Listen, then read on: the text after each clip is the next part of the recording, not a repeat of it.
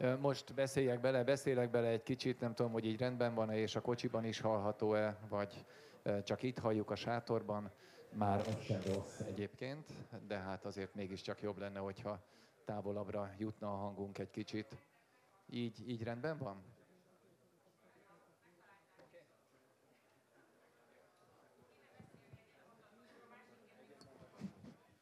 Mindenki szeretettel köszöntök. 1, 2, 3, 4, 5, 6.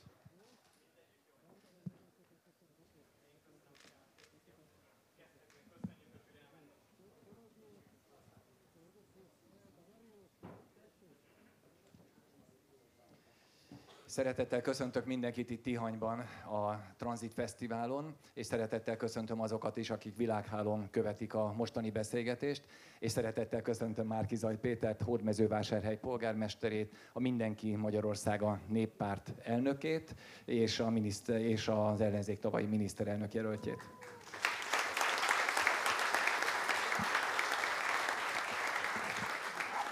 Szeretettel köszöntöm Gulyás Gergelyt, a miniszterelnökséget vezető minisztert.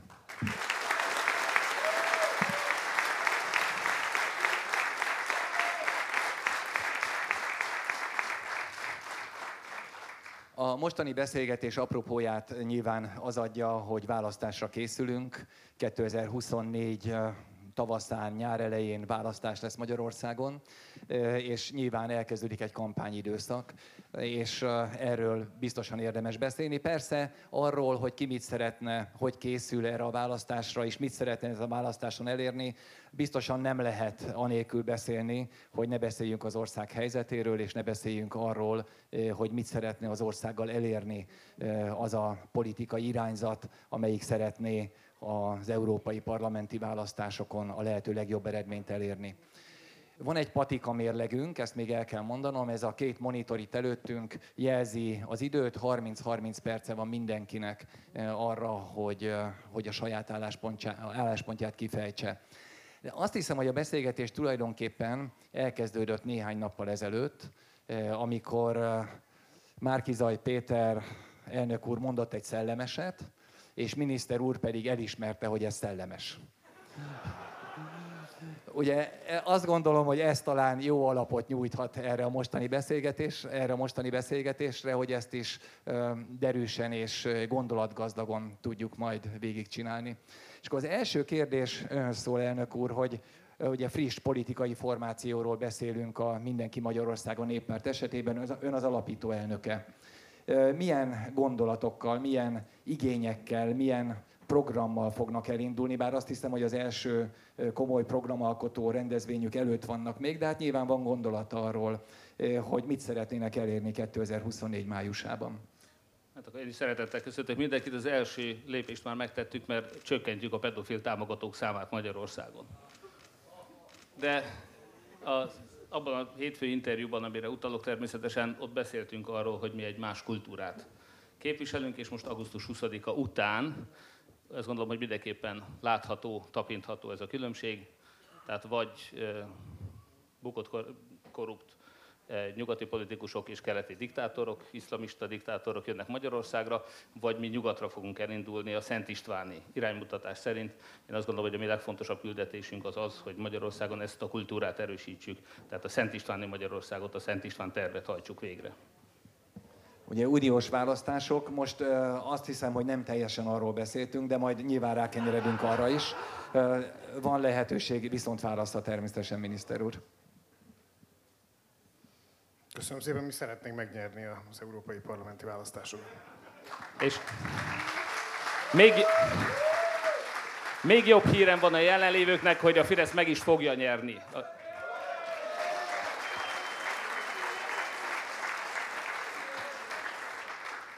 Félek, hogy át kell adjak majd az időmből. Köszönöm. Igen, tényleg a pillanatnyi állás úgy van, hogy, hogy miniszter úr 7 másodpercet fogyasztott el. és, és elnök úr pedig 48 másodpercet, tehát nagyon jól állunk, van még közel fél órája mindenkinek. Programpontokról tudhatunk? Mondjuk akkor most a Fideszt kérdezném, vagyis hát miniszter urat először. Magyarországon egy ideje már a választópolgárok bizalmának köszönhetően elég jelentős többséggel kormányon vagyunk de ehhez képest az Európai Unión belül ellenzékben ez nem kérdés. Hol több, hol kevesebb szövetségesünk van, de szerintem 2010 óta többségben nem nagyon voltunk. Hozzáteszem még abban az értelemben sem, hogy a mára már a hagyományos konzervatív világtól eltávolodott európai néppárti tagpártok nagyobbik része soha nem adta a miniszterelnökek, miniszterelnököket, állam vagy kormányfőket egyidejűleg az Európai Unióban. Tehát még az a jobb oldalra szerintem most már alap nélkül sorolt európai néppárti állam és kormányfőket nézve sem adatott meg az elmúlt bő évtizedben, hogy Európában jobboldali többség legyen. Ehhez képest az Európai Parlament az még az európai intézmények között is a legmérgezettebb. Nem csak a nyugati korrupció miatt, amit polgármester úr volt szíves megemlíteni, és hogyha erre gondolt, akkor itt egy újabb egyetértési pont van közöttünk. Tehát nem csupán azért, mert az Európai Uniós intézmények közül, a brüsszeli intézmények közül is az Európai Parlament a legkorruptabb, hanem azért, mert eh, az Európai Parlament ma arra használja a meglévő egyébként eh, a szerződések szerint viszonylag csekély hatalmát, hogy eh, megsértse az Európai Unió alapszerződéseit, szembe menjen Európa alapvető értékeivel, és megtegyen mindent annak érdekében, hogy a keresztény a konzervatív gondolkodásnak ne maradjon tere Európában, még akkor sem, hogyha vannak olyan országok, ahol egyébként a választópolgárok szerintük nem találják el a helyes megfejtést, és úgy döntenek, hogy kereszténydemokrata konzervatív pártokat bíznak meg kormányzással. Ami a legfontosabb kérdéseket illeti, azt röviden össze tudjuk foglalni, hogyha ezt angolul mondjuk, akkor no gender, no war, no migration, tehát a gender ideológia teljes elutasítása, a háború helyett a békére kell a hangsúlyt helyezni, és az sem kétséges, hogy ma a migrációt támogató európai intézmények közül, sajnos mindegyiket ebbe a körbe kell sorolni, de itt is az Európai Parlament élen jár. Szerintünk, hogyha Európa meg akarja őrizni azt a kétségkívül meglévő vívmányát, ami a belső határmentes térséget, a Schengeni térséget jelenti, akkor a külső határokat meg kell védeni. Az az állam nem állam, aminek nincsenek határai. Ennek a gondolatnak ma az Európai Parlamentben szerintem maximum egy negyede van. Szeretnénk, hogyha a többségbe kerülne ez az egyébként teljesen észszerű és magától értetődő gondolat. Elnök úr, hát a kérdés tulajdonképpen ugyanez most próbáljuk meg leszűkíteni már az európai parlamenti választás tétjére azt, amiről beszélünk. Tehát ugyanaz a kérdés, mint miniszter úrhoz az előbb, hogy Európában milyen céljaik vannak. Tehát ha bejutnak az Európai Parlamentbe, akkor mit fognak képviselni? Hát mi a keresztény konzervatív elveket fogjuk képviselni. Egyébként miniszter úr szavaival ellentétben a legerősebb pártcsalád Európában a keresztény konzervatív elveket valló Európai Néppárt. Onnan sajnálatos módon a Fidesz ugyan kikerült, de mi szeretnénk oda bejutni. Tehát ebben egyetértünk. Én ráadásul sokkal régebben vagyok keresztény és konzervatív, mint a Fidesz. Soha nem lázadtam a, soha nem lázadtam a trianoni megemlékezés ellen, nem mondtam térdre csuhásokat, és nem hívtam cápalátogatásnak második Szent János Pál pápa látogatását. Tehát eddig egyetértünk. Én azt gondolom, hogy a szavak szintjén azonban nem elég egyetérteni. Magyarországnak is tennie kell, az Európai Uniónak is tennie kell például az illegális migráció ellen. Nem lehet olyan miniszterelnök Európában, nem lehet olyan párt Európában, aki szabadon engedi az embercsempészeket, nem lehet támogatni az illegális migrációt, nem lehet migráns kötvényekkel körözött bűnözőket és terroristákat behozni, nem lehet bűnözőket mentegetni, mint például Gruevskit. Tehát én azt gondolom, hogy az Európai Ügyészséghez csatlakozni kell a korrupció elleni harcban. Tehát a valódi, konzervatív, keresztény, jobboldali értékeket fogjuk képviselni a migráció támogató és pedofilokat mentegető bűnözőkkel szemben. Én azt gondolom, most felvázoltunk egy-két dolgot, vagy felvetettünk egy-két dolgot. Szívesen végigmennék most úgy részleteiben mindezen. Csak egy valamit elfelejtettem megemlíteni, bocsánat, arra nem reagáltam, hogy az Európai Unióban is fel kell számolni a korrupciót. Szerencsére úgy látom, hogy ez jól halad. Amikor egy korrupt politikus találkozott a Katari Emillel, Emirrel, és ki tudja, hogy miben egyeztek meg, akkor ő ellene felléptek. Most Orbán Viktor fogadta a Katari Emirt, ki tudja, hogy milyen üzletet kötöttek.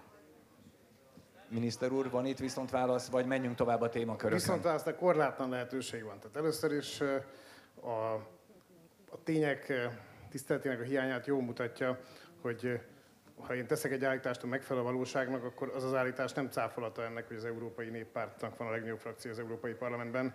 Tehát ez nem az én szavaimmal ellentétben van, hanem ez egy megállapítása a polgármester úrnak, ami ugyanúgy megfelel valóságnak, mint az, amit én tettem. Hozzátéve, hogy egyébként az Európai Néppárt úgy a legnagyobb frakció az Európai Parlamentben, hogy soha ilyen kis részaránya az Európai Parlamenten belül nem volt, soha ilyen kevés mandátuma nem volt.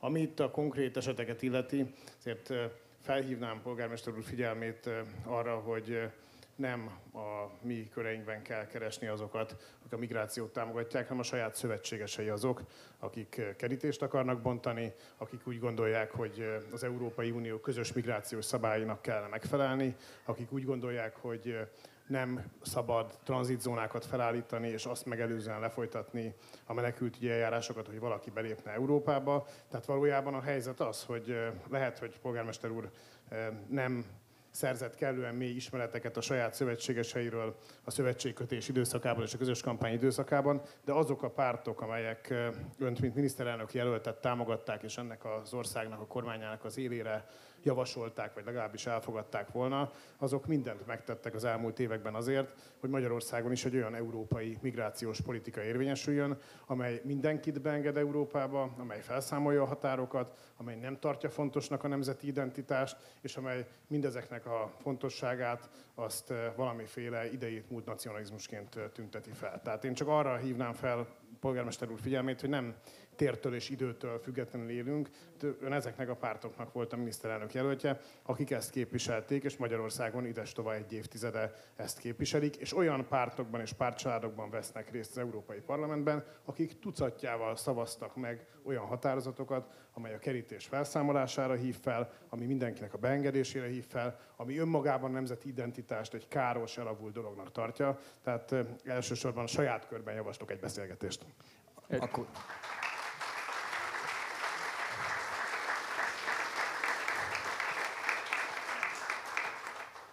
Gondoltam, hogy a beszélgetés előbb-utóbb visszatérő témája lesz ez, a kikének a szövetségese, úgyhogy szeretném kijelenteni, egy, volt szövetségesek először is, kettő, nekünk a fidesz ellentétben volt programunk, tessék a programot elolvasni, és benne van, hogy a kerítés marad.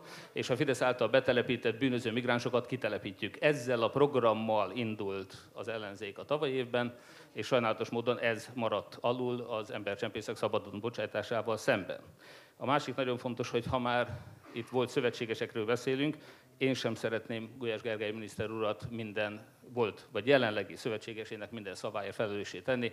Schmidt Mária például nem csak, hogy háborúpárti, nem csak, hogy sorkatonaságot javasolt, hanem a nőket is kötelezően be akarta sorolni. Nem gondolom, hogy Gulyás Gergely egyetért ezekkel a szavakkal. Tehát én a legtöbb esetben Schmidt Máriával egyetértek bár ezt a kijelentését kétségkívül nem ismerem, még ha van is olyan ország, ahol ilyen gyakorlat van, Fidesznek, a Fidesznek az ezzel kapcsolatos döntései azok ismertek, az is ismert, hogy a parlamentben a kötelező sorkatonai szolgálatnak az eltörlését, ami egyébként alkotmányos formában felfüggesztésként valósult meg még a baloldali vagy baliberális kormány időszakában, azt mi is megszavaztuk. Tehát azt javaslom, hogy olyan ügyekben vitatkozunk, ahol, ahol valóban egyet nem értés van. Ugyanakkor Schmidt Mária nem törekedett az elmúlt években arra, hogy pártelnök legyen, nem is volt a mi listánkon, ha jól emlékszem. Ugyan, ugyanakkor nem vitatható, hogy az ő gondolatai azok a leges legélesebben szemben állnak a migrációval, és minden esetben a nemzeti identitás mellett állt ki.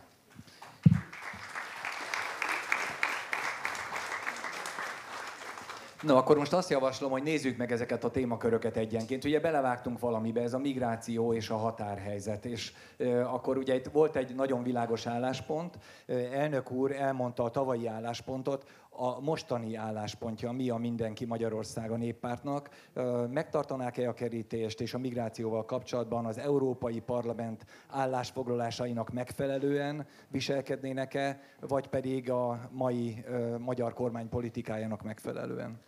A mai magyar kormánynak legfeljebb az aktuális politikájáról lehet beszélni, hiszen tavaly még azzal kampányoltak, hogy eh, maradnak az ástopok, marad a rezsicsökkentés, nem küldenek katonákat, még Ruszin, Bocsánat, csak Romulus. szeretném mondani, hogy a határnál maradjunk. Most egyelőre rá, nem, nem, rátérünk erre hadd mondjam végig, ott azzal én gazdálkodok, azzal a 26 Rendben. perc 36-tal. Jó, köszönöm. Rendben van. No, tehát e, mi szemben más politikusokkal nem váltogatjuk az ideológiánkat, mint egy alsó neműt. Én nem voltam tagja a KISZ-nek, nem voltam a Rivera és Internacionális alelnöke, nem voltam konzervatív és maradtam konzervatív, nem építek egy fasiszta pártállamot, és nem mondok náci fajvédő beszédet. Tehát amit én tavaly elmondtam, az ma is áll. Marad a kerítés, a Fidesz által betelepített bűnöző migránsokat mindegyiket kitesszük, és természetesen semmilyen migránskótát nem támogatunk.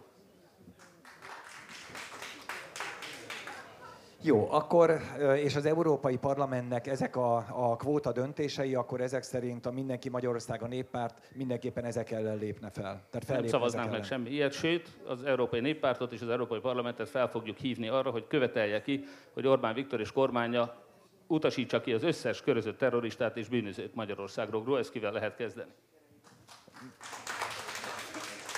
Szabad röviden reagálni.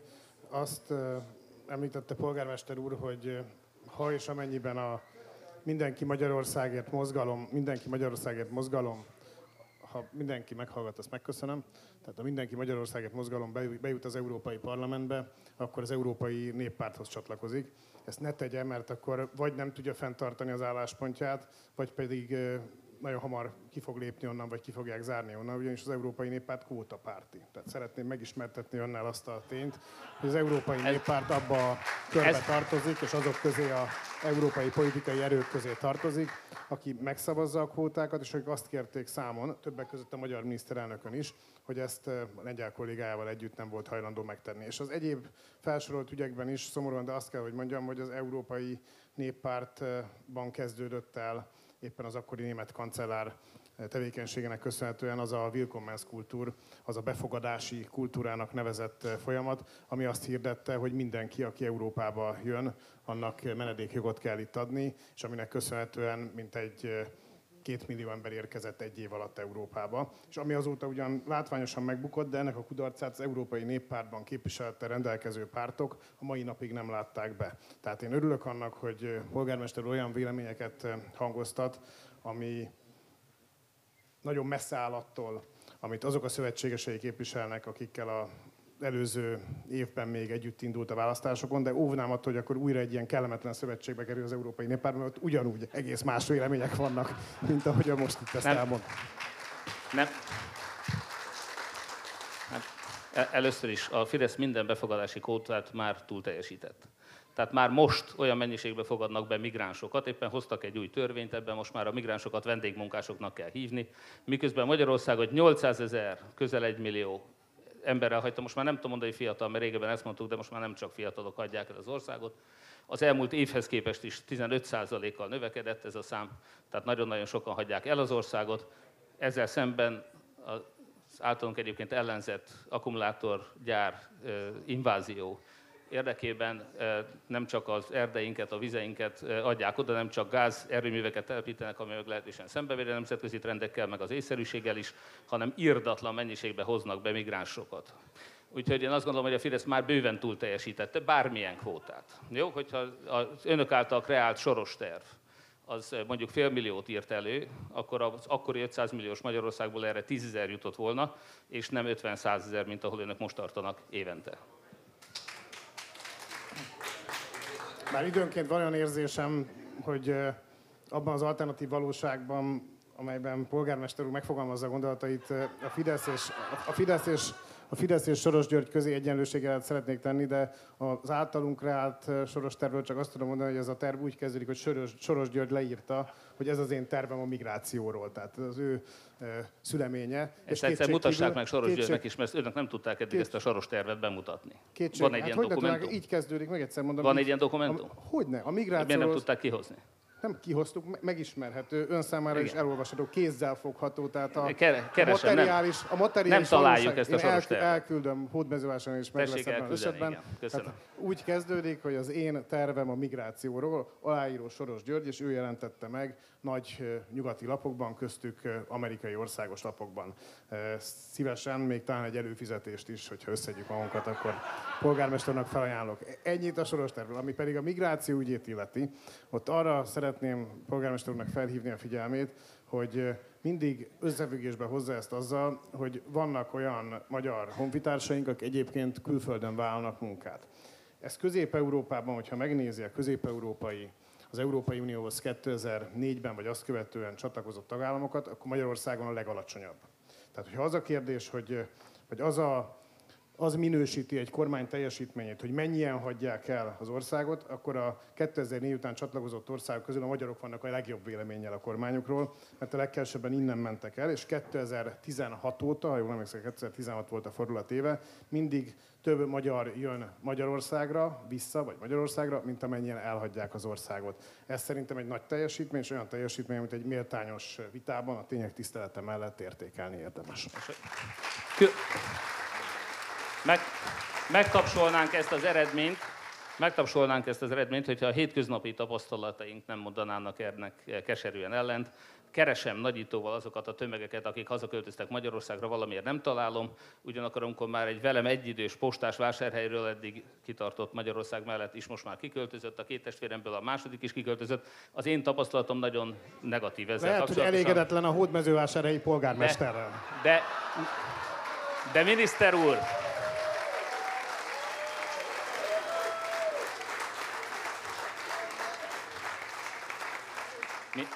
Miniszter úr, Miniszter úr, miniszter úr nagy humorista, úgyhogy több viccét tudom még majd idézni a mai napon én is, de egyelőre maradjunk abban, hogy ha hinni lehetne a statisztikáknak, akkor valóban elismerésem is köszönjük szépen. Én magam jó példával jártam elő, hét gyermekkel hazatértem Magyarországra, hogy itt Magyarországon neveljük őket magyarnak. Tudom, hogy ezt önök nem értik. Ez nagyon helyes, ez nagyon helyes.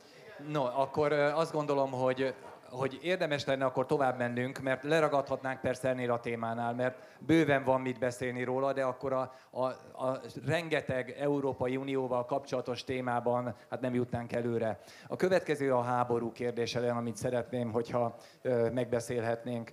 Ugye azt látjuk, hogy Európa elkötelezett amellett, hogy Ukrajnát támogatja fegyverrel, pénzzel. Azt is látjuk, hogy a magyar kormány a humanitárius segítségnyújtásban érdekelt, és azt halljuk, és a kormány képviselőitől, hogy a mielőbbi békét kellene megteremteni. A jövő évi Európai Uniós választásnak van-e ilyen tétje, hogy Európa a háború ügyében merre felé megy tovább? Azért nehéz erre válaszolni, mert nem tudjuk, hogy a háború meddig fog tartani. Ha a háború tartani fog még jövő tavasszal, ami sajnos nem, hogy nem zárható ki, hanem szerintem több esély van rá, mint egy kedvező forgatókönyvre, akkor természetesen van ilyen tétje. Mit fognak képviselni ebben az ügyben a Fidesz európai parlamenti képviselői az Európai Parlamentben? A mi álláspontunk régóta világos és egyértelmű. Békére, azonnali tűzszünetre, béketárgyalásokra van szükség. Ez nem változtat azon, hogy senki nem vitatja hogy az orosz agresszió az durván megsérti a nemzetközi jogot. Az sem vitás, hogy Magyarország sokat tett annak érdekében, hogy egy ilyen formában áldozatként a háborúba került ország területén az életkörülmények elviselhetőbbek legyenek. Az a humanitárius segítségnyújtás, amit Magyarországtól Ukrajna kapott, az szerintem mindenféleképpen jelentős tiszteletre méltó, és köszönetet is kell mondani azoknak, akik ebben részt vettek. Nem is beszélve arról, hogy Magyarország mindannak a ma már sajnos közel másfél millió embernek, akinek a nagy része áthaladt Magyarországon, de közülük több tíz, tízezeren itt élnek velünk, nekik is komoly humanitárius segítséget nyújtunk. Elnök úr, ugyanez a kérdés tulajdonképpen, tehát a mindenki Magyarország a néppárt képviselője az Európai Parlamentben mit képviselnek majd Ukrajna, pénzek, fegyverek, háború ügyében? Hát én azt gondolom, hogy sok oka van annak, hogy például az ukránok nem robbantották fel a barátság vezetéket, illetve azóta is jön az olaj és a gáz Ukrajnán keresztül Oroszországból Magyarországra, sőt a molnak nagyon jó üzlet Oroszországból vett üzemanyagot eladni az ukrán hadseregnek. E, biztos hálás Ukrajna azért is, hogy Orbán Viktor megszavazta az összes szankciót kivétel nélkül, Orbán Viktor megszavazta a fegyverszállítást is, ennyit a háborúpártiságról, magyar gép pápai repülőszázadból vett részt a fegyverek szállításában. Magyaron Magyarországon keresztül francia helikopterek, szlovén harckocsik, török drónok mennek rendszeresen Ukrajnába. Tehát azt gondolom, hogy a kormánynak ezeket az intézkedéseit biztosan Ukrajna is megköszöni, és egészen biztosan, mint mondtam, megszavazta a szankciókat is, ugyanúgy, ahogy a többi európai vezető. Azt gondolom, hogy ez rendben van. Jó, tehát az, hogy Orbán Viktor ezeket mind megszavazta, megtette, az tökéletesen rendben van.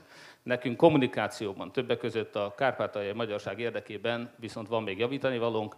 Azt gondolom, hogy nekünk igenis fel kell szólalni mindenfajta népírtás ellen, kisgyermekek elhurcolása a családjoktól erőszakkal százezer számra, atomerőművek bombázása, kórházak lövetése elfogadhatatlan, és természetesen elvárjuk a magyar kormánytól és az Európai Uniótól is, hogy mindent tegyen meg ezek ellen és természetesen egyetértünk azzal, hogy azonnal fegyverszünetre, tűzszünetre van kérdés. Legutóbb, amikor Orbán Viktor béke misszión volt Moszkvában, akkor néhány hétre rá kitört a háború. Most éppen tárgyalnak a békéről Zsidában, nem csak Orbán Viktor, de szövetségese Putyin sincs jelen.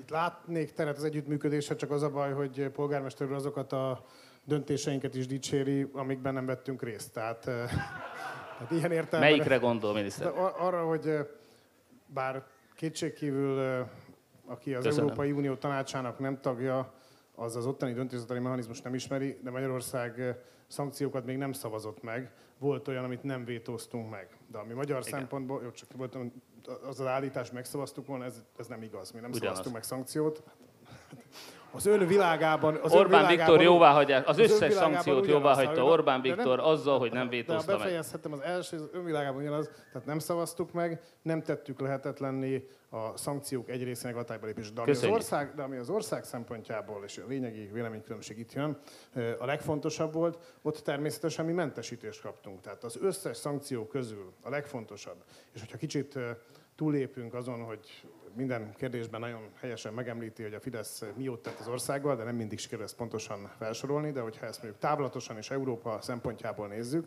akkor mégiscsak a kérdés az az, hogy jó-e Európának, és egyébként jó a világnak az, hogy Oroszországtól az energiafronton nem egyszerűen csak függetlenedünk, mert abban talán még egyet is értenénk, hogy a diversifikáció az jó, az a jó, hogyha több forrásból tudunk venni, de hogy elzárjuk ezt a vonalat Magyarországtól és Európától. És szerintünk ez rossz. És azért ebben nem mentünk bele, és Magyarország és a mi hátunkon a szlovákok és a csehek mentesítést kaptak, tehát a legfontosabb, hogy Magyarország úgy tud energia függetlenségre törekedni, hogy nem zárta el azt a fontos útvonalat, ami az kizárólag az energia együttműködést, eh, gáz és eh, földgáz és kőolaj vásárlásának a lehetőségét jelenti Oroszországból, és ez szerintem nagyon fontos, ezt egyébként valóban a miniszterelnök érte el. Köszönöm szépen. Azt szeretném hangsúlyozni, tehát, hogy valóban az az energiafüggetlenség az egy nagyon szép irányvonal. Én amikor áramszolgáltatónál dolgoztam és rendszeresen jártam, többek között az energiahivatalban, a minisztériumban, a tárgyalásokra, konferenciákra, akkor volt egy egyébként teljesen szimpatikus terve a magyar kormánynak erre az energiafüggetlenségre, amiből sajnos gyakorlatilag semmi nem valósult meg még a mostanában nem biztos, hogy Európa által vagy Amerika által támogatott orosz paksi atomerőmű sem, ami gyakorlatilag 5 év alatt 5 évet csúszott. De a függetlenedésre visszatérve a legkevésbé sikeres ország Magyarország, és akik a legdrágábbá vették az energiát Oroszországtól, azok is mi vagyunk. Ugye volt itt hazudozás arról, hogy ötödáron, meg negyedáron kapjuk, és aztán a szerződéseket, amikor nyilvánosságra hozták, akkor kiderült, hogy Magyarország a legdrágábban kapja az energiát, úgyhogy ehhez is gratulálunk. Ez is egy szép eredmény a kormánynak, köszönjük. Akkor, akkor itt most... Uh... Kérdezhetek egyet, hogy azt ki és mikor mondta, hogy mi ötödáron kapunk bármit, mondjuk gázellátás területén? Az önök kedves szövetsége Vladimir Putyin. Bocsánat? Putyin. Hogy Putyin mondta, hogy Hmm, mikor... hogy töredékáron kapja. Azért jó Orbán Viktornak, Ha- ha mert olcsóbban kapja, majd, olcsóbban kapja a magyar az, hogy energiát. olcsóbban, hogy olcsóbban, ez igaz is. Hiszen a mostani szerződés kedvezőbb, mint a korábbi volt. De mi mikor állítottunk olyat, hogy negyed vagy ötöd áron kapunk? Csak mert ilyet kormányzati tisztviselő vagy fideszes politikus soha nem mondott. Igen, ők csak hallgattak akkor, amikor ez elhangzott, és nem javították ki. De nem, de nem az a baj, az a baj, hogy ez nem igaz. Hát én Azzal indokolták, hogy nekünk Oroszországtól kell venni, és azért jó az orosz forrás, mert ez Nem, Magyarországnak nem, jó. nem, hát Nem, ez Magyarországnak nem jó, még csak nem is olcsó. Én semmiképpen nem szeretném polgármester úr számára, lehetőségem sincs a kormányinfokat kötelezővé tenni, de nem biztos, hogy hátra... Köszönöm, köszönöm, De nem köszönöm. biztos, hogy hátrányos lenne. Mert ott telje, nagyon sokszor nyílt elvtársi és őszintességgel beszéltünk arról, hogy az új szerződés kedvezőbb, azért kedvezőbb, mert a járulékos költségek kedvezőbbek. Egyébként a magyar-orosz energia együttműködést is döntően a világpiaci árak határozzák meg. Ez Oroszország valamennyi szerződésével így van, a mi ismereteink szerint. Hozzátéve, hogy valamennyi szerződést nem ismerünk, de nagyjából az látszik a költségvetési kiadásokból a szomszédos országoknál is, hogy miért, mennyire vásárolnak, és az energia ár az mindenhol meghatározott. Tehát ha hatszorosára felmegy az energia ár, akkor az ár is változni fog. Hát azt látom, hogy a világpiaci árhoz igazodnak, de a fölött mindig a fölött vannak. A Fidesznek ezek a nagyszerű beszerzései a lélegeztetőgépektől a vakcinákon keresztül mindig jóval világpiaci ár fölött voltak, saját zsebüket tömték, az ország rosszul járt. Még a migráns kötvényeken is az állam bukott, önök nyerészkedtek. Hoztak már ide mérgező szennyvíziszapot, hulladékot, migránsokat, most akkumulátorgyárakat, az ország mindig rosszul jár, önök mindig jól járnak. Érdekes. Po- Polgármester úr ilyen versszerűen, iszonyatos gyorsasággal sor- sorolja ezeket, időnként arra gondolok, hogy fogyó időmre tekintettel teszi, de mégis azért, hát ha szabad itt a vakcina ügyet megemlíteni, hát nem az Európai Bizottság volt az, és annak elnöke, aki átláthatatlan módon SMS-ben szerzett be vakcinákat, és ennek az átvételét még ma is a tagállamokra rá akarja kényszeríteni, miközben mi egyébként a, ennél olcsóbban szereztünk például Mit? éppen nagyon hatékony orosz vakcinát, Pfizernél lényegesen Ki, olcsóbb. kínait mennyire szereztek be hozzá képest? A Pfizerhez képest mennyi Meg volt a kínai? Hányszor annyiba került a kínai? nem, nem, többször annyiba nem került. De, többször nem, annyiba került. Nem, nem. És ráadásul Tény többször kevésbé volt hatékony. Jó, tehát Nem, hogy a a- legsérülékenyebb ezt- ezt adták a Pfizer, tudjuk, a legvédettebbeknek adták a kínait, és így is többszöröse volt a halálozás a kínaival oltottaknál. Ne, ezt- A legrosszabb ezt- vakcinát ezt szerezték be a legdrágábban, kétszer annyiért szerezték be a kínai vakcinát, mint Szenegál. De bo- polgármester egy alternatív valóságban él. Tehát meg kell nézni, tényszer, elő kell venni És- a szerződéseket, meg kell nézni árakat. Ezt az nehezítette, hogy az Európai Bizottság még azt sem akarta megengedni, hogy az általunk kötött szerződéseket nyilvánosságra hozzuk. Meg kell nézni árakat, ez nem felel meg a valóságnak. Szerintem hozzák Az nyilvánosságra orosz bátran. volt, a kínai vele drágább volt, de az, hogy többszöröse lett volna, Többszöröse volt. az, ez nem igaz. De legfőképpen egyetlen egy dolog nehezíti azt, hogy ezt föltárjuk, valószínűleg Szijjártó Péter minisztériumának közvetlen érintettsége, akik lefölözték a hasznot, azért fizettük mi kétszer annyit, mint Szenegál. De úr, valamiért Ott se fizettünk- azt számított, hogy hány életet lehet megjelen, megmenteni, hanem hogy hány... Az egy másik kérdés. Az, százalékot hogy lehet én- lopni. Én, szemben polgármester úr, azt nem tudom, hogy a kínaiak Szenegálnak mennyire adnak el vakcinát. Nem is tartom olyan jelentősnek. De azt Nem, de az, hogy Magyarországnak mennyire adnak, azt tudja. Azt tartom, igen, és ezért ott, ott azt kell megnézni, hogy mennyiért vettünk kínai vakcinát, mennyiért vettünk Pfizer vakcinát, és mennyiért vettünk orosz vakcinát. Az Ezt én emlékezetem szerint, az én emlékezetem szerint, bár nem gondoltam, hogy 23 őszén a legfontosabb kérdés, a legolcsóbb az orosz volt, utána volt a Pfizer, és annál, de nem többszöröse, valamivel, nagyon kevéssel volt drágább a kínai. És miután azért futottunk annak érdekében, és mégiscsak a választópolgárok valószínűleg bölcsek voltak azért tavaly ősszel, így döntöttek, mert a kérdés nem az voltak, hogy mennyibe kerül, mikor kapjuk meg, és minden nappal, és minden hónappal emberi életeket tudtunk megmenteni. És miután a vakcinák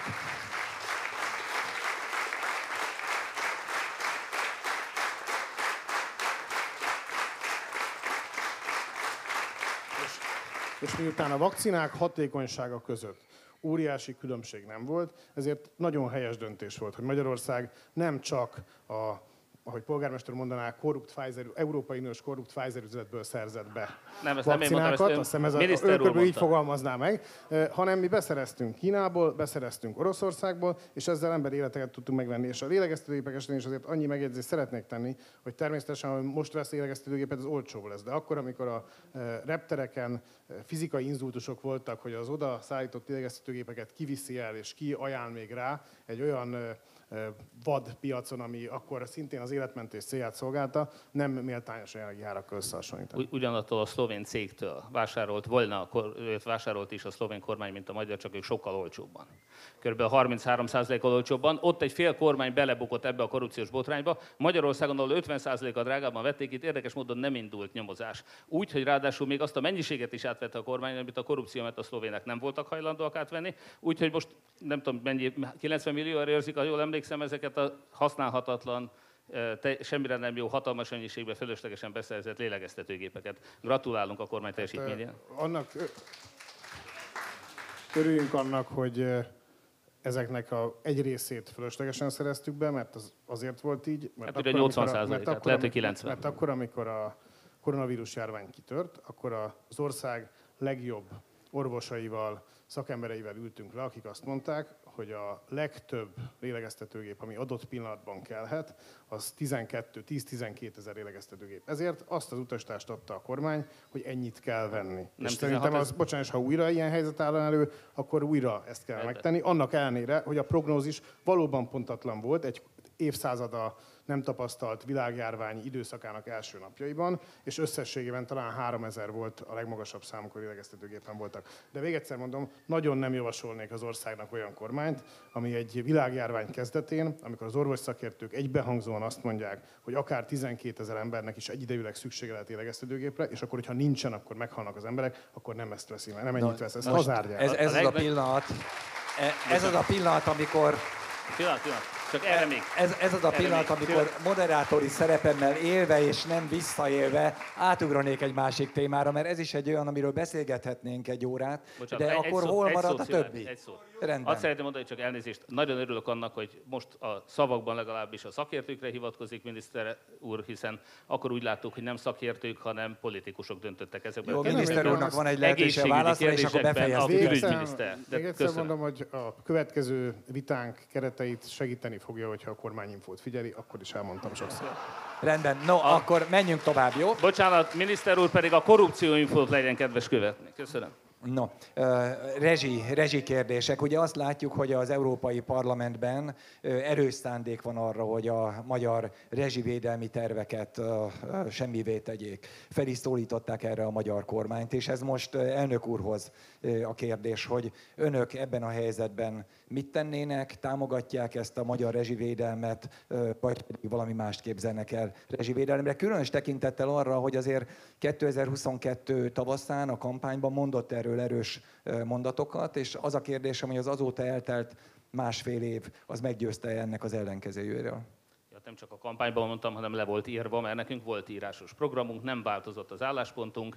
Azóta, amivel a kormány riogatott azzal, hogy valaki, ha nem a Fidesz nyer, akkor megszüntetik a rezsicsökkentést, megszüntették, teljesen mindegy, hogy most ez részleges vagy teljes. Ők azt mondták, hogy nem fog változni. Még májusban is azt mondta a magyar kormány, miniszter úr, miniszterelnök úr, hogy nem fog változni, nem nyúlnak hozzá a rezsicsökkentéshez, nem a frászkarikát hozzányúltak egy évvel ezelőtti már.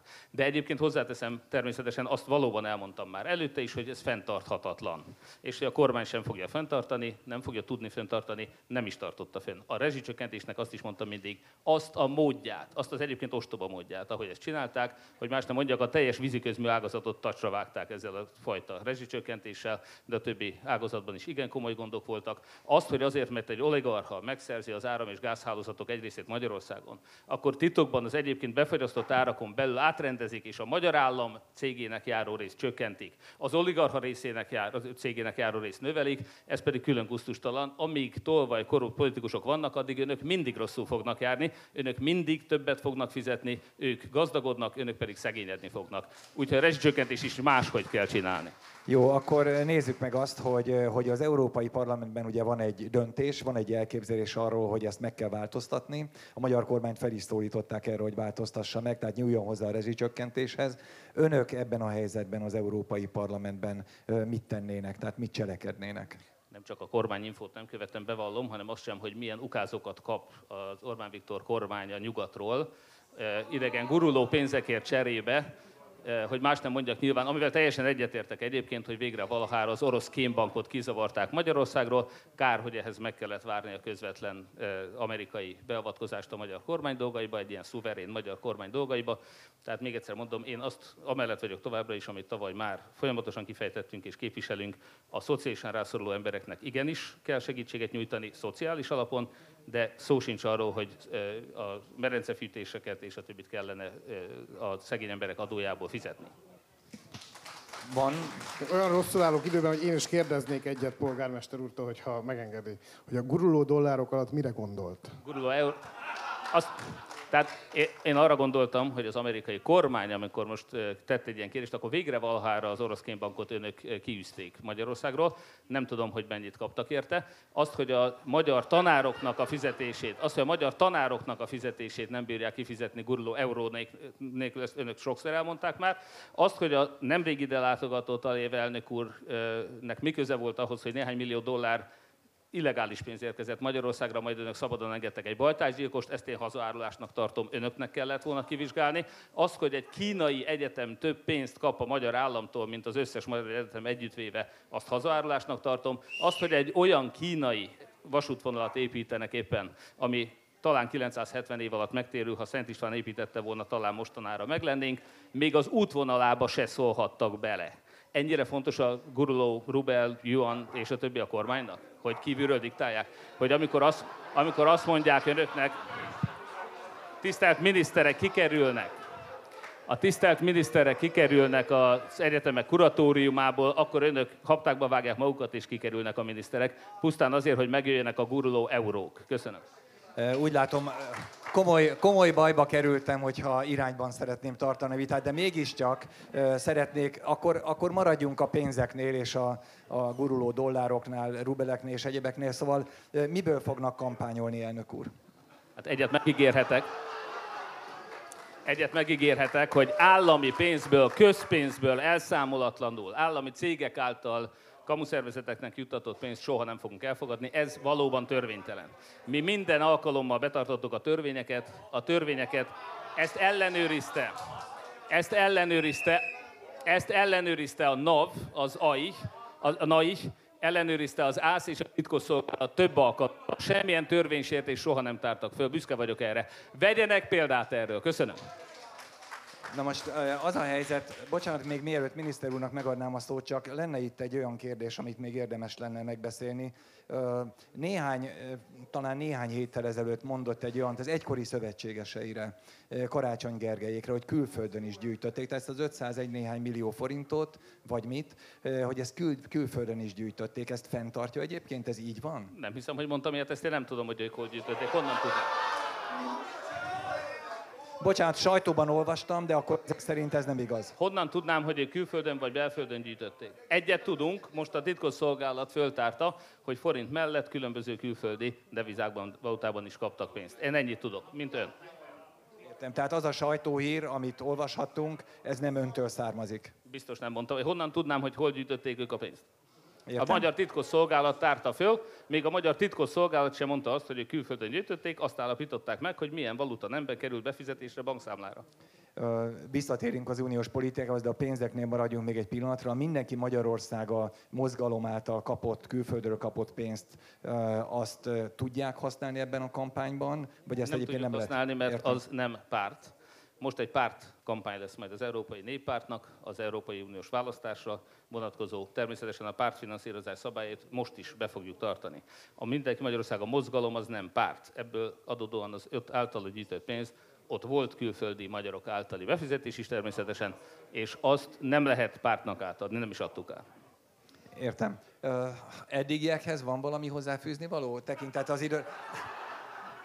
Szóval, hogy 12 perc, 50 másodpercen van, és egyébként is elég, elég reménytelnek tűnik a próbálkozás, de mégis azért két dologra felhívom polgármester figyelmét. Az első, hogy azt mondotta, hogy közpénzekből nem kampányolt és nem fog kampányolni. Ezt képest szeretném jelezni, hogy dehogy nem. Utoljára tavaly tavasszal kampányoltak közpénzekből is, hiszen mi teremtettünk meg egy olyan kampányfinanszírozás szabályt, amelynek köszönhetően önök is hozzájuthattak ugyanahoz a állami kampánytámogatáshoz, igénybe is vették, amit a magyar állam biztosított. Ezt ennyit csak a tényszerűségről. Az, hogy egyébként még milyen pénzekből kampányoltak, arról is elég hosszan hallottunk.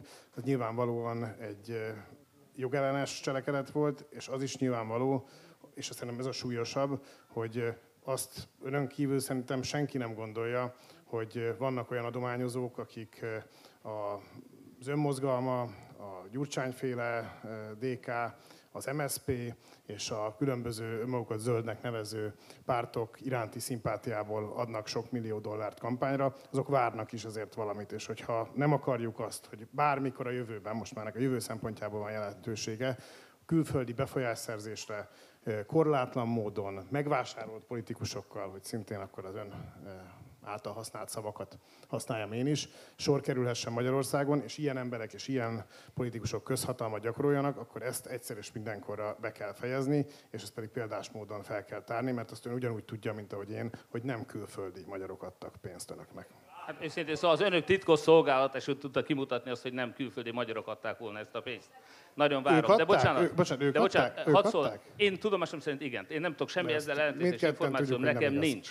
De azt, hogy Orbán Viktort és a Fideszt külföldről soros pénzelte, az jól dokumentált. Ha önök betiltják a külföldről finanszírozott pártokat, a Fidesz soha többé nem indulhat Magyarországon választáson. Ön össze... Ön, nem akarom a vastapsot megzavarni, de ön... Csak annyian, tud, bocsánat, csak annyian tudnak csak annyian tudnak tapsolni, ahány nem Fideszes beengedtek erre a fesztiválra. Köszönöm. Gratulálok ennek a hatalmas bátorságnak és nyilvánosságnak. Igazi hősök, igazi hősök és demokraták. Én is, én is tapsoltam az elején. Szóval a helyzet az sajnos egészen más, mint amit itt polgármester úr mondott, mert valójában nagyon nehéz lenne azt kimutatni, hogy önök nem azért kaptak külföldről támogatásokat, mert cserébe vártak is valamit önöktől. Legyünk őszinték, az történt példátlan módon, Magyarországon volt 1990 után jó néhány szabad választás, és most először fordult az elő, hogy külföldről, Amerikából akarták megbuktatni a hivatalban lévő magyar kormányt, és ön ennek akár felismerte, akár nem, sajnos eszköze volt. Na hát ez minden, bocsánat, miniszter úr, a lehető leghatározottabban kell visszautasítsam minden elmeit annak, amit mondott. Először is nem először fordult elő, hogy külföldről támogatták a választásokat. Jó, rosszabbat mondok önnek, minden egyes választásra érkeztek külföldről pénzek, még a Fidesz is gyűjtött. Nem csak Soros Györgytől, az Európai Néppártól, a Fidesz az Európai Néppárt alapítványaitól, minden egyes alkalommal jöttek külföldről pénzek. Ami aggasztóbb, jó? Ezzel viszont tényszerűen soha. nem igaz, Nem, nem, tényszerűen igaz. Egy baj van, az, az a baj, hogy senki más nem számolt el vele. Nem arról van szó, hogy a Fidesz nem kapott külföldről pénzeket, hanem hogy önöknek soha nem volt még tisztessége, bátorsága elszámolni nyilvánosan ezekkel a pénzekkel. Ez valóban történelmi elsőség. Jó, olyan, hogy Magyarország szabadságharcához, korrupt diktátorok elleni küzdelméhez külföldi segítséget kért Magyarország, ilyen Rákocitól, Kossuthtól, 56-tól 89-en át Orbán Viktorig nagyon gyakran előfordult. Ezzel nincs kérdés. Az, őszintén szóval sokak bánatára, Bocsánat, kérek, jellemzi a közönség színvonalát most ez, de köszönöm. Tehát az, hogy... Nem, bocs, bocsánat, Jó? bocsánat, bocsánat, tényleg, És ez is. tényleg azt gondolom, tényleg azt gondolom, hogy itt a, a tranzit vitáinak a, az a jellemzője, hogy meghallgatjuk a másik felet, tehát arra kérek mindenkit, hogy hallgassuk meg mindenkit, akit szeretne amit szeretne mondani, és természetesen utána lehetőség van a tetszés nyilvánításokra. Jó. Parancsoljon. Té- Térjünk át a második hamis állításra, azt, hogy az Egyesült Államok vagy Amerika meg akarta buktatni Orbán Viktort. Ha Orbán Viktort a CIA meg akarta volna buktatni, Orbán Viktor ma börtönben ülne, higgyék el. Ez akkor lenne igaz, hogyha olyanok kerülnének hatalomra, akik egyébként kiszolgáltatják külföldi érdekekre az országot, de szerintem ezt akarjuk Most ilyenek, most Én pont ilyenek arra, vannak hatalom. Arra szeretném csak felhívni polgármester figyelmét, mert valószínűleg ez egy filozófiai különbség, és a tényállításokat ön kellően szabadon kezeli ahhoz, hogy ott nehéz érdemi vitát folytatni, vagy ez egy nem egy órás foglalkozás lenne. Úgyhogy maradjunk csak a filozófiai résznél. Tehát szerintem abban azért egyetérthetünk, hogy az ön által felsorolt időszakokban, most függetlenül attól, hogy Magyarország kapott vagy nem kapott külföldi segítséget, általában nem, de az, hogy kivezeti ezt az országot, azt nem demokratikus választásokon mondták meg. Most pedig 1990 óta négy évente a választópolgárok meghatározzák, hogy elégedettek azzal a kormányjal, aki egyébként az elmúlt négy évben a közügyeket intézte, vagy pedig másokat bíznak meg ezzel. Ezért ehhez nem kell külföldi segítség. A magyar választópolgárok kellően bölcsek ahhoz, hogy eldöntsék, hogy kit akarnak kormányon és kit akarnak ellenzéken ellenzékben látni. A magyar... A magyar állampolgárok valóban rendkívül bölcsek, végtelen bölcsességükben tavaly, amikor megkérdezték őket, hogy akarják-e, hogy bezárják a kórházakat, megszüntessék a rezsicsökkentést, megszüntessék az árstopokat, katonákat küldjenek Ukrajnába, sőt, óvodás kislányokat átműtsenek kisfiúkká, és utána elküldjék őket meghalni Ukrajnába. A magyar állampolgárok nagyon bölcsen azt döntötték, hogy ezt ők nem akarják. Azt azonban nem nevezhetjük demokratikus választásnak, ahol a magyar állampolgárok azt hitték, hogy erről a kérdésről szavaznak, és nem arról, hogy Magyarország ezer éves történelmének legkorruptabb kormányát, ami miatt Magyarország a legszegényebb ország lesz hamarosan Európában, ahol egy ellenzéki miniszterelnöki jelöltnek négy év alatt öt percet adnak a köztévén, ahol nekünk 2500 plakáton kell úgy szembeszállni, hogy ezt külföldi magyarok támogatásából tudtuk megvenni.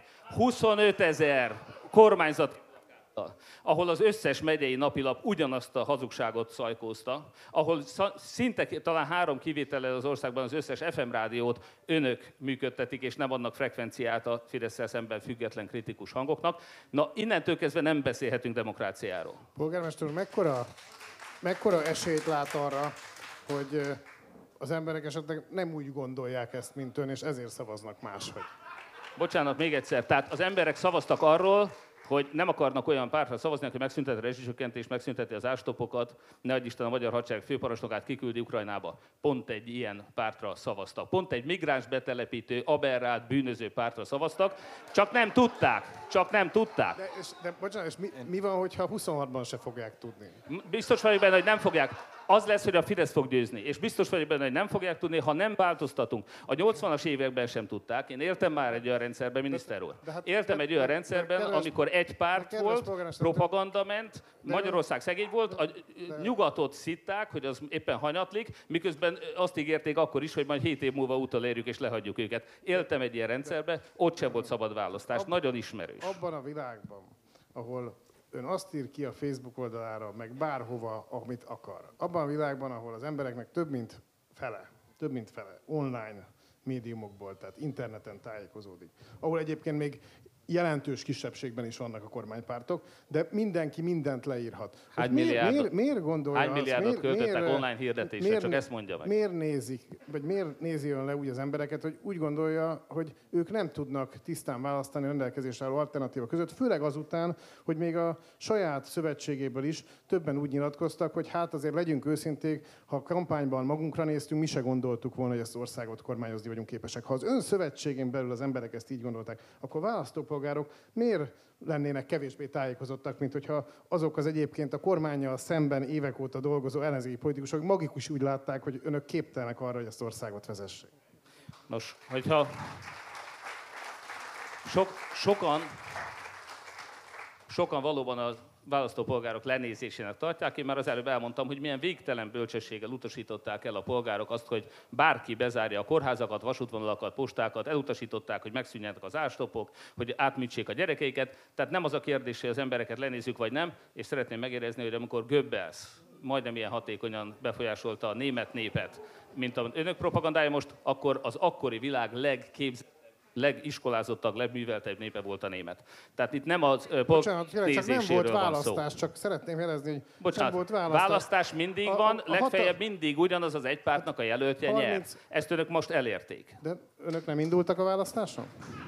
De indultunk, megpróbáltuk, volt egy egy százalék esélyünk, hogy esetleg legyőzzük, a propagandát, és be kellett látni, hogy nem sikerült. Még azt is hozzáteszem, Most hogy... Én, én biztatnám az ellenzéket, hogy attól, hogy önnek nem sikerült, másnak még sikerülhet. Tehát eh, nincs az, nincs az eleve elrendelve. Tehát én, én nem, nem szeretnék nem szeretnék abba a helyzetbe kerülni, hogy meg akarom önt és önön keresztül a magyar Nos. baloldal korábban nem. önnel még szövetséges pártjai győzni arról, hogy van esélyük még választást nyerni, miközben azt mondja, mert a 26-os választást is megnyertük, tehát nem szeretnék, bár elég sajátos a beszélgetésünk, nem akarok ebbe a helyzetbe kerülni. Tehát attól, hogy ez nem sikerült 2022-ben, akár sikerülhetett volna is, csak egy vonzó jövőképet kellett volna adni, és nem kellett volna azt bírálni, amit egyébként a kormány jól csinál. És igenis, ön elmondhatja, hogy a rezsicsökkentést megszüntettük. Tehát az emberek nyolc egy rendkívül nehéz helyzetben, amikor a rezsicsökkentés fenntartása 100 és 1000 milliárdokat jelent, akkor az emberek 80%-a továbbra is ugyanannyit fizet a gázért és az áramért. És utána ön csodálkozik, hogy az emberek miért nem látják át. Hát hogy ne látnák át a helyzet? Az, hogy a nagy többségnek sikerült olyan szabályt kidolgozni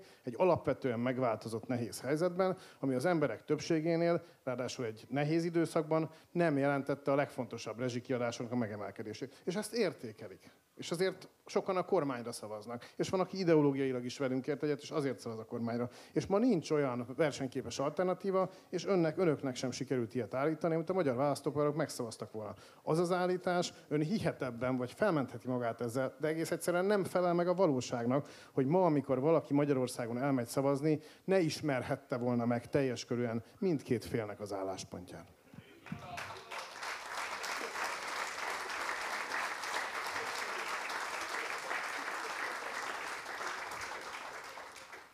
Azt, hogy sok ember megismerhette ezt az álláspontot, de mi nem, nem győztük azt a rengeteg hazugságot cáfolni, amit épp az imént már részletestem, nem fogok újra felsorolni. Amikor a csapból is ez folyt, amikor bárki kinyitotta a megyei napilapot, és ott volt egyik oldalt Orbán békeangyala, ellenzék háború. E, ugyanez ment a rádióban, a televízióban, szórólapokon, irdatlan mennyiségű fizetett hirdetésben, a szabad a média, igen, persze, hogy szabad az internet, azzal, hogy az önök hirdetéseiből adódóan és akkor most nem megyünk bele a különböző kampánytanácsadókba, és a többi. Tehát erőntel, teljesen aránytalan a küzdelem, és teljesen lehetetlen. Hozzáteszem, ön most azt gondolja, és természetesen a Fidesz és a Fidesz által tartott ellenzékiek, azok mindenképpen azt próbálják bemutatni, hogy legközelebb majd sikerülni fog.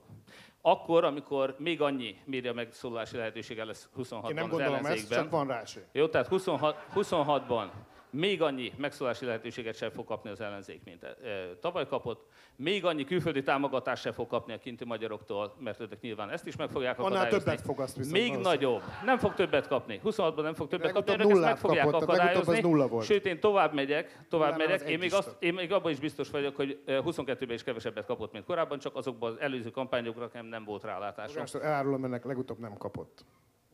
Ki nem kapott? Határon túli magyaroktól ők nem kaptak pénzeket. Ez, ez vitatkoznék ezzel, de ebben nem fogunk belemenni, hál' Istennek. De menjünk tovább. Tehát miből gondolják azt, hogy egyre romló médiahelyzetben, egyre aránytalanabb anyagi háttérrel az az ellenzék, amely majd töredezetten, öten, hatan egymás ellen is fognak indulni, az jobb eredményt ért el, ér majd el, mint 2022-ben, amikor erőszakkal, zsarolással sikerült összerakni ezt a nagyon különböző, nagyon sokféle ellenzéket. Miből gondolja bárki, hogy ha együtt nem sikerült, majd külön-külön sikerülni fog?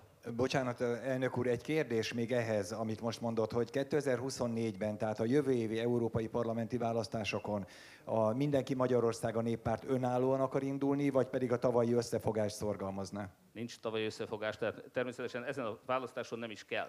Az önkormányzati választáson kell összefogás, Biztos vagyok benne, hogy a Fidesz által támogatott ellenzéki pártok azok majd rá fognak indulni az ellenzék közös jelöltjeire, hiszen ez is egy egyfordulós választás, és ott abban az esetben nyilvánvaló, hogyha egy 50%-os párt, meg 5 darab 10%-os párt, és akkor inkább 10 darab 5%-oskat kellett volna mondjak, küzdelmében egy fordulós választásban nem kérdéses a küzdelem. Hozzáteszem, ha 30%-a lenne a Fidesznek, ugyanezt történne, hogyha sokfelé aprózódott ellenzék van.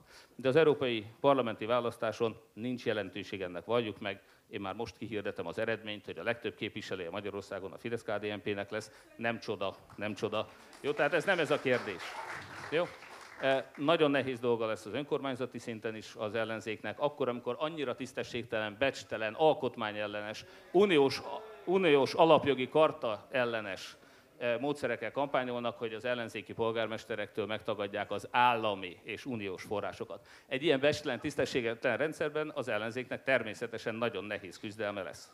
Amikor azt mondja, hogy a Fidesz, Fidesz által támogatott ellenzéki pártok, akkor kire gondol, vagy kikre gondol? Sokszor felsoroltam, ezzel most nem töltjük az időt, de egy külön interjúban nagyon szívesen beszélgetünk az ellenzékről is. Most itt az Európai Parlamenti Választásra programról van szó, tehát ez mondom, hogy ezzel ne Hát meg az, az összefogásról, illetve arról, hogy milyen viszonyban de az mondtam, egyes nincs összefogás, között. tehát ezzel ne, ne ragadjunk le ennél. Köszönöm.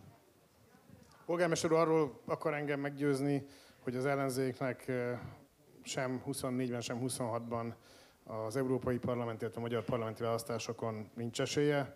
Én ezt nem így gondolom, de nem akarok visszajönni a hazai pálya előnyével, legyen önnek igaza. Hát önnek az a baj, hogy nem csak ennél, ezen a színpadon van hazai pálya előnye, hanem az összes magyar választáson, amikor sok ezerszer, százszor annyi pénzt költenek el, legális és illegális forrásból, törvénytelen forrásból, tessék csak az államilag finanszírozott szöfre és társaira gondolni. Tehát azt mondom, hogy a hazai pálya előnye önöket sajnos minden magyar választáson, minden magyar médiában, legalábbis az önök által kontrollált és fizetett médiában megilleti. Megint csak mondom, gratulálok hozzá, nekem elég a tisztesség, a becsület, a hatalom az önöké. Én, én szívesen, ugye nagyjából 6-6 perce van mindenkinek, 6 és fél, 6 és fél perc pontosabban. Miniszter úr 4 másodperccel többet fogyasztott, mint elnök úr ebből az időből. Szerintem van egy fontos dolog, amit még biztosan meg kell beszélnünk, ez pedig a gyermekvédelmi törvény, amelyet látjuk, hogy milyen támadások érnek. Látjuk azt, hogy a kormány most az utóbbi időben ezt a gyermekvédelmi törvényt mintha inkább szigorítani akarná, sem mint eltörölni. Elnök úr, mi a, a vél, az önök véleménye ezzel kapcsolatban, és aztán mindjárt miniszter urat is pont ugyanerről kérdezzük. Hát másfél évvel ezelőtt az egész országot telikürtölték azzal, hogy meg kell védeni a családokat. Én nem látom, hogy azóta bármi érdemi lépés történt volna. Kalita Gábor még mindig szabadlábon van. Amíg a fideszes pedofiloktól nem tudják megvédeni a gyermekeinket, addig nem történt semmilyen változás ebben az országban. Tehát most a héten is pont egyszer hallottam már, hogy Kaleta Gábort említette a polgármester úr, csak szeretném jelezni, Kaleta Gábor 2002-ben került a külügybe. Ki hozta az a Peruból? 2002-ben került a külügybe. Ki engedte szabadon a magyar gyerekekre? Amikor az önök szövetségesei, az ön szövetségesei voltak. Ez a gyurcsányozást hagyjuk, jó? Ki hozta és, haza és kiengedte és, szabadon a magyar gyerekekre? És, és, 2000, és 2010-ig, és 2010-ig végig diplomata volt. És miután a magyar bűnüldöző hatóságok az ő tevékenységét felfedezték, utána büntetőjárást nyitottak. És én azzal egyetértek, amit ön mond, hogy a bíróság döntése az felháborító. Hogy a bíróság döntése az elfogadhatatlan. És mit tettek önök azért, hogy más ön... szabályok legyenek Magyarországon? A legszigorúbb szabályok vannak. Olvassa és szabadlában van. Olvassa el. Igen, mert a bíróság így döntött. Én értem, De nem, bocsánat, a bíróság az önök törvényei alapján dönt. Nem, nem ezt, De. ezt, ezt ön gondolja De. csak sajnos. Nem, ez így van. Ezt ön gondolja csak sajnos. Ma Mindjárt elmondom, hogy mi van Amerikában. Mi minden, mi minden a pedofíliát, büntető, annak bármely formáját, még a jelenleginél, ami egyébként iszonyatosan szigorú, még tovább szigorítani akaró előterjesztéssel egyetértünk. Egy dologgal nem tudunk mit tenni, az, hogy az a bíróság döntése. Én ebben, a, nem az ön pártján, hanem ön van a mi pártunkon ebben az ügyben, minden nem, ilyen cselekményt a lehető, a lehető legsúlyosabban kell büntetni. Ha más állásponton van, akkor természetesen. Nem, ez az én álláspontom, de miatt mi nem vagyunk egy Maradjunk abban, hogy egyetértünk. De nagyon egyszerű. Tessék példát venni más országokról. Értem az Egyesült Államokban, Kaleta Gábor több éves börtönbüntetést kapott volna, és bekerült volna egy olyan adatbázisba, hogy mindenki számára nyilvánosan lehet tudni, hogy hol lakik. Azért, hogy a környékbeli szülők is pontosan tudják, hogy kitől kell félteni gyerekeket. Minden Önöket kétharmad, 13 év után mi akadályozza meg, hogy szigorúbb szabályokat hozzanak? Ezt ígérték, és nem tették meg. Minden... Mentegetik a saját bűnözőiket. Egyszer mondom, mi az önök szövetségesei alkalmazták, mi pedig büntetőeljárást indítottunk ellene. A bíróság úgy döntött, ahogy. Önök alkalmazták, bocsánat. Tehát Jó. mi az, hogy 2010 óta ki alkalmazta a Gábor? Hagyjuk ezt már. Az ön, az ön szövetségesei alkalmazták, 2010-ig. Hát ő... egyébként, bocsánat, akkor most egy pillanatra álljunk meg, mert tudtam, hogy ez a gyurcsányozás, ez fölmerül. Jó, tehát 2002-ben... a Gyurcsány Ferenc nevét. Nem, de 2002-t 2010 kiejtette. Amit én vártam önöktől, amikor utoljára önökre szavaztam, ők, ők azt ígérték, hogy el fogják számoltatni a korrupciót. 2002-ben például a Grippen üzletet a a baloldal nem számoltatta el, 2010-ben pedig a baloldalt önök nem számoltatták el. Azt ígérték, hogy elszámoltatták a bűnözőket, még a kispesti botrányt se tudták föltárni. Akkor ön, akkor ön összefogott azokkal, akiknek az elszámoltatását várta. És én el is számoltattam volna őket, ez a különbség. Jó? Tehát az a Tehát különbség. Ön, ön először összefog azokkal, akiket elszámoltat utána? És tudja mit? Sajátos, én... sajátos megoldás, át fogjuk gondolni. Miniszter úr, én mindvégig, én mindvégig vásárhelyen is mindig betartottam az ígéreteimet. Én úgy fogtak, úgy támogattak ezek a pártok, nyilvánvalóan nem Ez lelkesen. egy fura taktikának tűnik, de át fogjuk gondolni. Tudom, hogy a politikában fura taktika az, ha valaki tisztességes és őszinte, és önöktől ez idegen. Ezt tudom. Az is furcsa, hogyha valaki betartja az ígéreteit. Önöknek ez is furcsa. Én betartom az ígéreteimet, és én semmi más nem ígértem az ellenzékieknek sem, hogy mi 2010 előtt és utáni korrupciót, jobboldali és baloldali korrupciót egyaránt gyökerestől kiírtjuk. Ezt várjuk önöktől maig, mind a mai napig.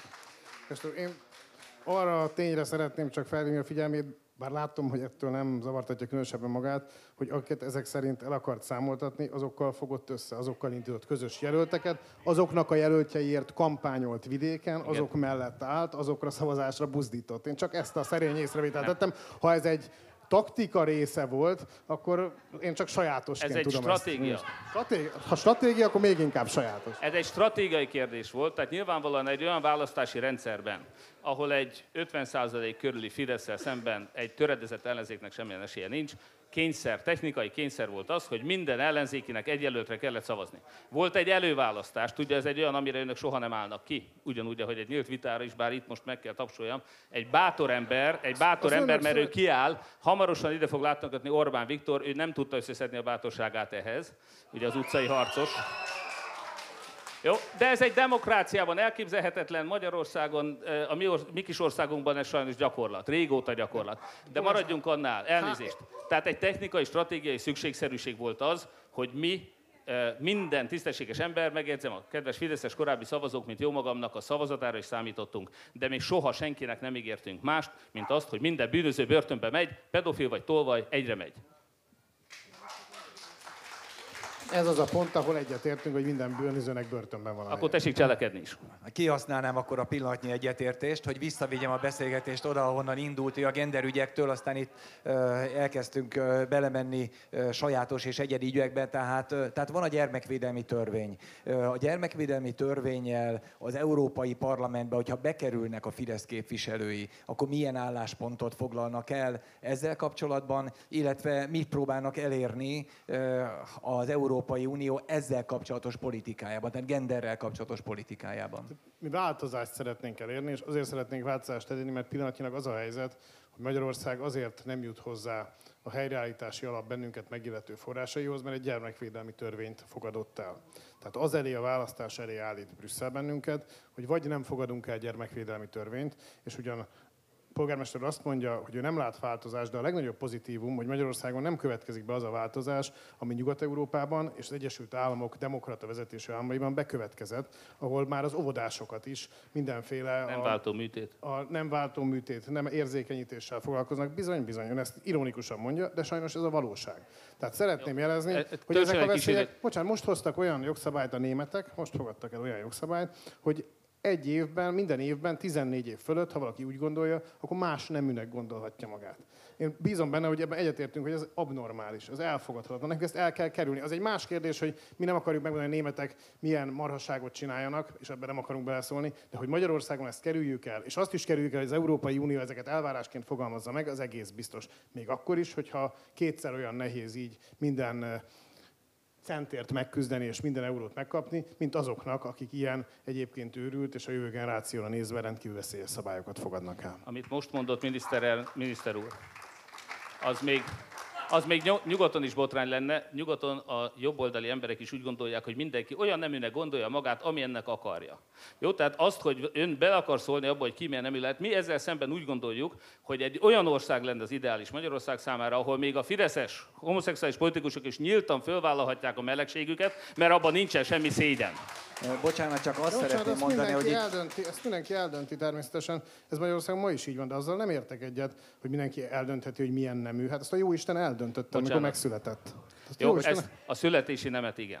Jó? De most őszintén szólva, van- ön bele mi akar szólni? Mi ezt? Magyarországon abba is bele akarnak szólni, hogy kinek milyen neve lehet, és ki hasonló. Ez Nem, egy nem akarunk, de diktatúra. ez nem jó? igaz. Tehát De nem- azt de- de- én egyetlen fideszes politikusnak sem tiltom meg, De- hogy ő kivel él együtt, vállal gyereket, megházasodik, vagy nem vállal gyereket, egy férfivel él egyet, egyetlen fideszes politikus sem fogok erre kényszeríteni. bocsánat, De, ö, de, bocsánat, de a csak mai jogszabályok, hát de nem, nem ugyanazt mondjuk, mindenki ha a jogszabályokat betartja, úgy él, ahogy akar. De Gergely, államnak... ha holnaptól azt mondja, hogy maga kislány akar lenni, én támogatni de, fogom, de, de mert ez... az ön szabadsága ez. De, Ebben de ne ha, szóljunk bele. De, de én meg úgy gondolom, hogy ha a polgármester úr holnaptól emu szeretne lenni, attól még nem lesz emu.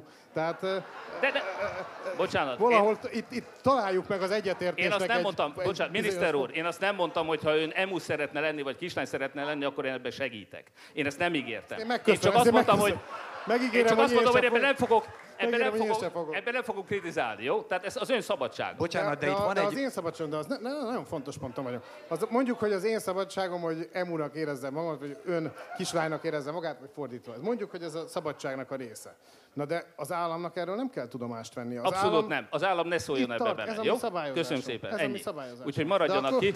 Egy aberrált, egy aberrált alaptörvénynek a szerzője. Akkor... Lemerte írni azt, hogy az apa, fér, az apa férfi, az anya nő. Egy ilyen aberrált hülyeséget, amit a biológia könyvből kiszednek. De ez nem így van. Hát az egész Bocsánat, ez így van. De elnézést, nem az a kérdés, hogy így van, hanem ki az az aberrált elmebeteg, aki ezt az alaptörvénybe beteszi. Hát, Megmondom ki az, az az ember, aki utána egy 25 férfi mesztelen partiáról, lábakat a levegőbe partjáról Igen, de... egy kábítószeres hátizsákkal leereszkedik egy ereszen. Igen. Ez az aberrált Fidesz. Tessék ezt abba tessék leszállni erről a vonatról, és megígérem, hogy nem fogom bántani a homoszexuális fideszes politikusokat. Megkérem, megkérem polgármesteret, hogy mindenkinek, a, még ha nehezére esik, még, még ha nehezére esik polgármester, akkor is meg mindenkinek a méltóságát tartsa tiszteletben. A második, hogy még csak nem is igaz, amit mond, tényszerűen nem igaz, mert ez egy alkotmánymódosítás volt, amit körülbelül három vagy négy évvel ezelőtt fogadtunk el, tehát nem volt benne a 11-ben elfogadta alaptörvény. Másrészt pedig, hogyha ön nem... Tehát akkor ezt éppen nem a szájér Hogyha ön nem nem, ez, egy, egy, egyébként is az országgyűlés fogadta el az alaptörvényt, országgyűlés fogadta az alaptörvényt,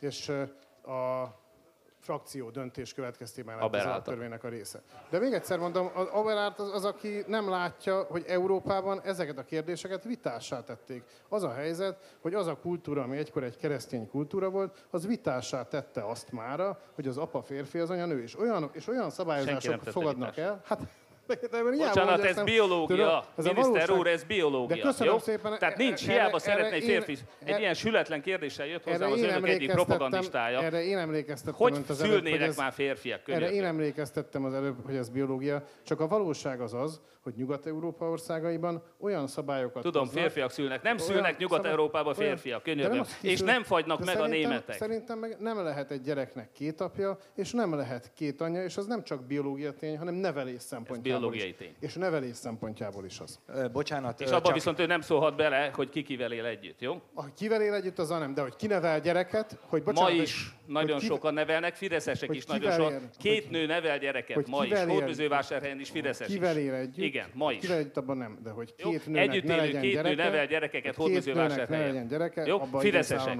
Fideszesek. Fideszesek. Csak annyit, annyit szerettem volna már egy olyan egy olyan három-négy perce közbevetni, hogy ugye felnőtt emberekről szól most már egy ideje a vita, de a gyermekvédelmi törvény a gyermekekről Tartóztassák szól. Kiskorúakról szól. Köszönöm. Tehát azok, azokról, azokról a kiskorúakról szól, akiket meg kellene védeni. És miközben, ugye miniszter úr is, ha jól sejtem, 14 év körüli gyerekekről beszélt a német szabályozás kapcsán, tehát gyerekekről beszélünk. Ez és ezzel kapcsolatban kérdeztem az ön véleményét is. Tehát, Elmondtam hogy... a véleményemet. Tehát ennyi. Abszolút. De a, a leghatározottabb véleményem van, és elítélem a kormány és a Fidesz álláspontját. Köszönöm. Tartóztassák le Kaletát. Ez a minimum elvárás. Tessék megszigorítani a törvényeket. Ott van, elmondtam a példát, Amerikában milyen szabályok vannak. Önök, 135 bátor ember, a bátorak ott vannak. Jó, csak azt szeretném mondani, hogy, hogy ugye európai parlamenti választásokról beszélünk, állásfoglalásokról beszélünk, és az Európai Parlamentben valamit mondani kell a magyar gyermekvédelmi törvényről. Elmondtam. Önök mit tudnak mondani? Elmondtam. A Fidesz jön most. A Fidesz jön. Cselekedjenek. Tehát, tehát rendben van a törvény, cselekedjenek. Nincs rendben a törvény. Addig, amíg Kalete szabadlábon van, egyáltalán, amíg a fideszes pedofiloktól nem tudjuk megvédeni a gyermekeinket, addig semmilyen törvény nincs rendben. De akkor módosítaná a törvényt? Természetesen. A legszigorúbban módosítaná, még egyszer mondom, nem hivatkozhat. A magyar törvényhozás 13 éve, kétharmaddal vezető, tudjuk volt egy interregnum, 13 éve kétharmaddal vezető párt nem hivatkozhat arra, hogy a törvények milyenek. Ők alkották a törvényeket. De ő akkor... miattuk van szabadlábon az összes fideszes pedofil. De akkor ez azt is jelenti, hogy az Európai Parlamentben, amikor az Európai Parlament mondjuk a magyar gyermekvédelmi törvényről elítélő nyilatkozatot fogad el, akkor önök azt nem szavaznák meg? Attól függ, mi van benne. Ha az van benne, hogy szigorítsák, akkor elfogadjuk. Jó? Köszönöm. Most ők jönnek, ők jönnek. Mi örülünk annak, hogy a polgármester úr szigorítani akarja a magyar gyermekvédelmi törvényt, és én is annak a pártján vagyok, hogy a lehető legszigorúbb büntetést kell kiszabni minden egyes esetben. Azt kicsit aggódva figyelem, hogyha valaki úgy gondolja, hogy a bíróság helyett hozhat ítéleteket. Ezt mi nem gondoljuk így, nem is akarjuk ezt, az valóban egy diktatúra lenne. A polgármester úr úgy érzi, hogy ezt be lehetne vezetni Magyarországon, mi ezzel ellen foglalunk állást. Nem mondtam ilyet természetesen. Törvényeket tessék hozni.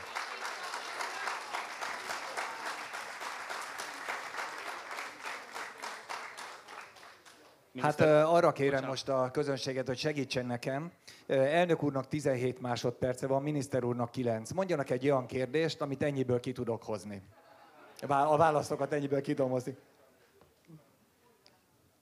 Hogy vannak? Jó, köszönöm. Én azt gondolom, hogy lezárhatjuk a vitát békésen szeretetbe. Én azt szerettem volna mondani, hogy én azt szerettem mondani, hogy valóban Gulyás Gergely az egyik legtisztességesebb miniszter ebben a kormányban, és ez egy nem nagy szó, de de mégis. Tehát ő hozzá nem kötődnek korrupciós botrányok. Én idefelé jövet is, és már több alkalommal ő hozzá fordultam akkor, amikor Hódműző vásárhely például pusztán azért, mert egy tisztességes, becsületes és nem pártállam és nem korrupt vezetése van, nem kapja meg a neki járó állami és Európai Uniós forrás.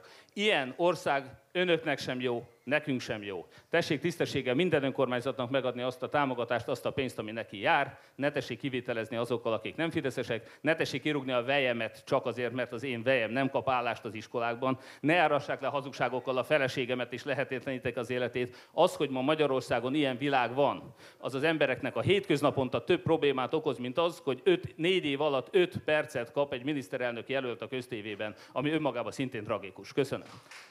Hajrá most, Magyarország! Most, most viszont az történt, hogy hát ugye mínuszban nem számol a számláló, tehát most nagyjából egy, egy 30 másodpercet kell adnom azt hiszem miniszter úrnak, úgyhogy van 39 másodperce.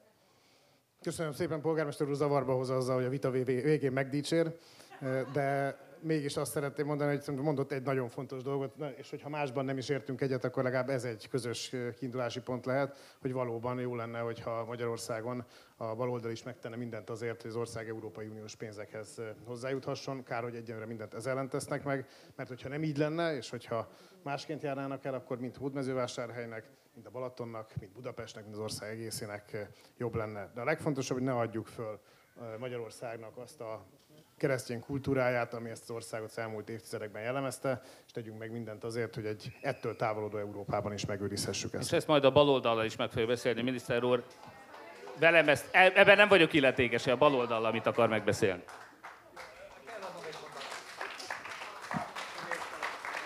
Jó, hát itt nyilván miniszter úrnak jutott volna még egy mondat, de ő nem élt vele. Merre tovább, melyik úton ezen igyekeztünk, erről igyekeztünk beszélni az Európai Uniós választások kapcsán. Hát nagyjából erről is beszéltünk, azt hiszem. Márki Zaj Péter, a Mindenki Magyarország a néppárt elnöke, helyre polgármestere, Gulyás Gergely, a miniszterelnökséget vezető miniszter,